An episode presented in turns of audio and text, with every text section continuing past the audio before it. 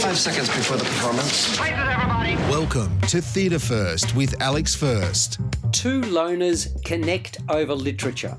One is a 53 year old Yale professor of creative writing. The other is a freshman who's engaged by her lectures. They bond over Dostoevsky. Bella Baird is a single woman without children. Her father passed away from a heart attack at the age of 62, and her mother died a horrible death from stomach cancer when just 54. 17 years ago, Baird published a 256 page novel, which was praised by some but not others.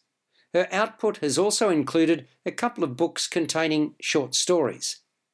University rules necessitate making appointments via email to see the professor, but this particular freshman, Christopher Dunn, despises the formal strictures. One day he just confronts the teacher and asks whether he can see her. He makes quite the impression, but not all of it favourable. Still, she's engaged when he tells her he's writing a book and that he prefers the old fashioned way of doing things pen, paper, typewriter, etc. She asks him about his novel, and upon questioning, he reveals what it's about and how far he's gotten.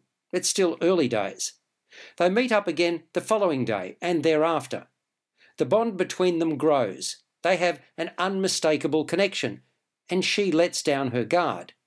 But although previously healthy, doubling over in pain one day has led to a dreadful diagnosis. She's riddled with cancer. Two excellent performances breathe life into American playwright Adam Rapp's script, which is big on exposition.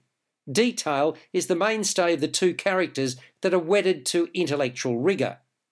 Catherine McClements is considered, reflective, and practical as Baird. She brings authenticity to the role. Shiv Palekar is brash and headstrong as Dunn. Words pour from his mouth. I appreciated the fact that the story arc took an unexpected turn. The simple staging, a single streetlight and a rotating stage onto which the occasional prop appears, suits the narrative.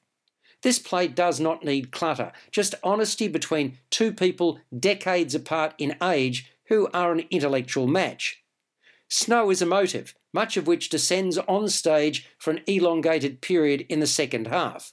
The sound inside has been thoughtfully directed by Sarah Goodes.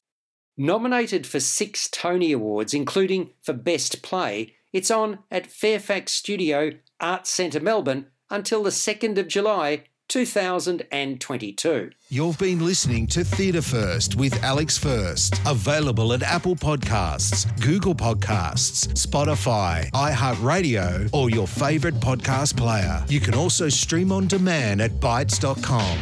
This has been another quality podcast production from Bytes.com.